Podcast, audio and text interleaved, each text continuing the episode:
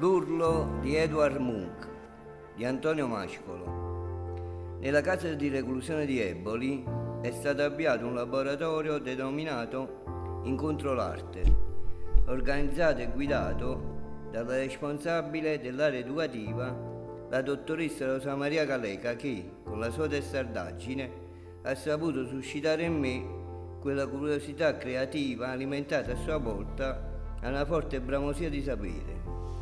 Una vera cacciatrice d'anime perdute. Per questo è riuscita a catturarmi. Una delle opere più famose al mondo è sicuramente l'Urlo del grande pittore norvegese Edvard Munch, elaborata in un momento di angoscia della sua vita senza essere minimamente cosciente della grandezza che in quel momento stava inconsapevolmente sviluppando. Tutto è nato quando una sera, camminando per un viottolo di collina, con due suoi amici, con lo sguardo rivolto verso un tramonto infuocato, ha improvvisamente avvertito un grande urlo. Quindi il pittore ha udito realmente dentro di sé l'urlo per poi rappresentarlo nel dipinto ha dato vita a ciò che aveva sentito, trasferendo nel dipinto tutte le emozioni che in quel momento lo attanagliavano e nello stesso tempo creando un tunnel spazio-temporale capace di teletrasportare chiunque lo guardi in quel preciso momento e fargli provare le sensazioni e le emozioni vissute dallo stesso artista. Munch realizzò la sua opera nel 1893 Fu il primo di un ciclo di dipinti.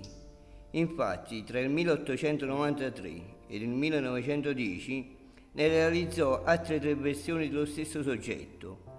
Uno di questi, nel maggio del 2012, è stato battuto dalla casa d'asta londinese Sotheby's per la somma record di 120 milioni di dollari.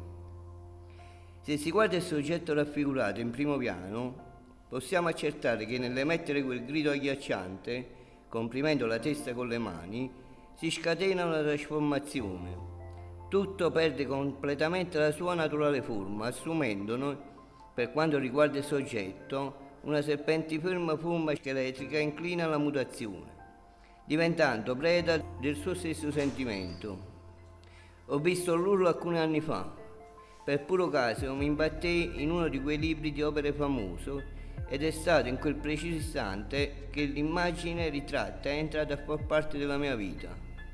Sono diversi i periodi cupi in cui riemerge da un angolo buio della mia anima, mostrandomi l'attuale stato di angoscia in quel preciso istante. Perché tutto questo? Cosa significa per me l'urlo di Munch? Sarà l'angoscia che perennemente mi trascino e attanaglia da una vita intera? Oppure quel dolore che il più delle volte non riesco ad esternare, o addirittura la disperazione amalgamatasi all'impotenza perché ho preso coscienza di un dramma collettivo persistente. L'urlo scuote la natura circostante perché è sensibile al dramma, che sia del momento o perenne.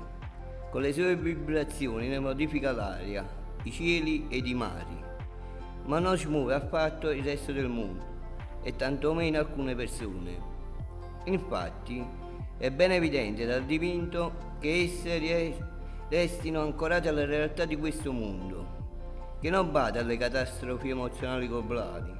La falsità dei rapporti umani volutamente diventa chiara in modo crudo ai nostri occhi.